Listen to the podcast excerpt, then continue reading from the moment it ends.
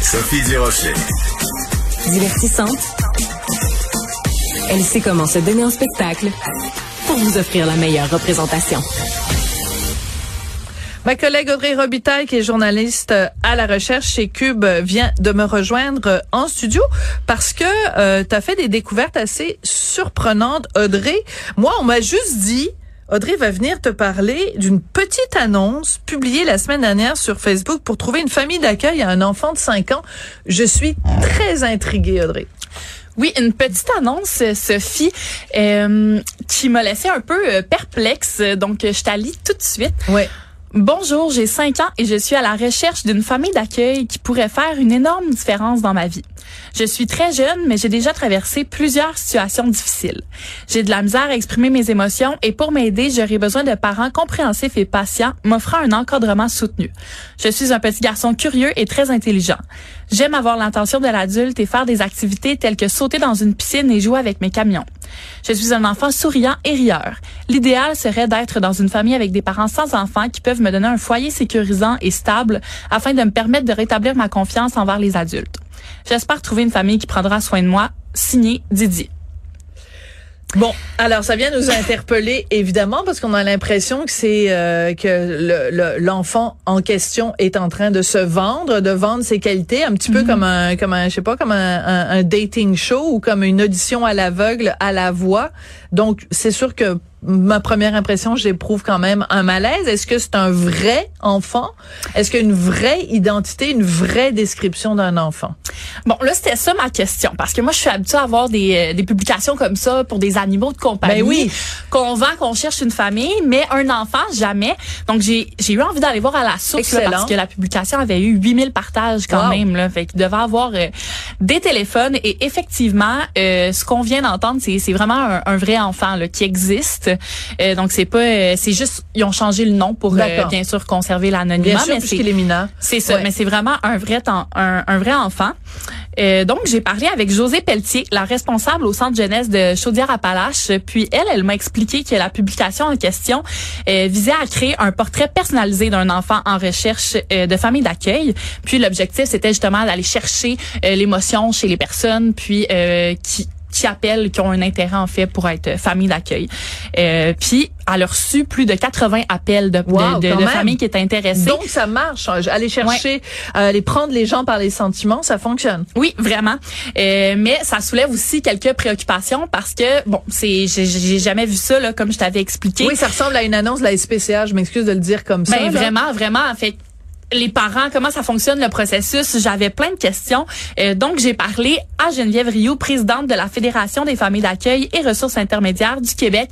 Puis elle aussi était pas mal mitigée face à ce genre ah, d'annonce-là. C'était pas la première fois qu'elle voyait ça, mais elle avait plusieurs choses à dire, notamment euh, en ce qui concerne l'attente des parents qui postulent pour avoir cet enfant-là. Euh, donc, je te laisse écouter un extrait de mon entrevue avec elle. Entre une publication qui dit devenir famille d'accueil, nous recherchons euh, des gens pour des enfants de 0,5 ans. Et ce type de communication-là, ben, celle-là est plus attrayante. On court des chances de recevoir plus d'appels. Moi, ce qui m'inquiète, par contre, c'est que les gens vont appeler pour cet enfant-là, mm-hmm. vont appeler pour ce couple-là, vont être interpellés directement.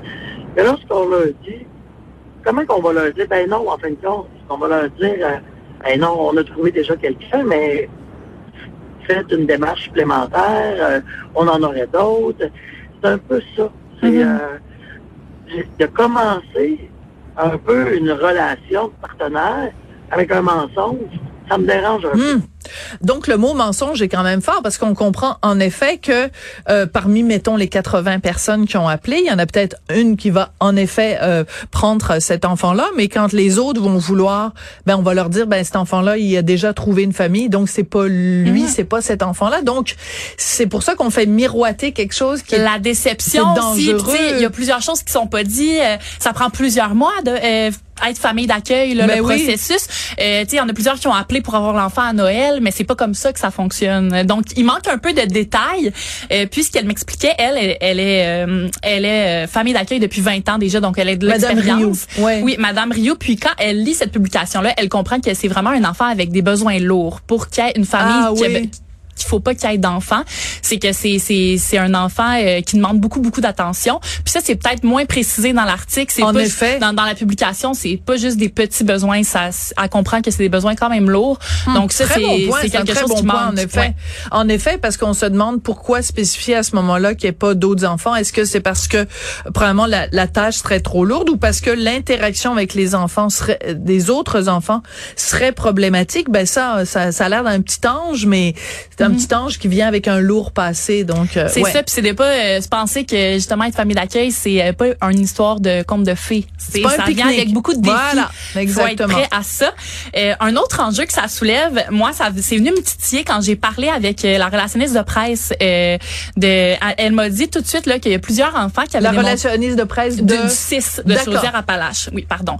Donc, elle, elle, elle m'a dit qu'il y avait plusieurs enfants, des adolescents, qui voulaient faire leur propre publicité en ligne, qui voulaient participer au processus, puis écrire leur propre publicité pour trouver des familles. Puis ça, j'ai trouvé ça un peu spécial parce que c'est c'est Ben, ça soulève encore une fois des questions d'éthique. Euh, C'est euh, c'est que c'est euh, euh, devenir famille d'accueil, prendre un enfant chez soi, l'accompagner dans la vie. C'est pas un concours de popularité. C'est pas, euh, je le répète, c'est pas la voix, c'est pas Star Academy. Votez pour moi, app- appelez au 1 800 euh, euh, DPJ, puis euh, appuyez sur le 1 si vous aimez mieux Cynthia que que Déborah.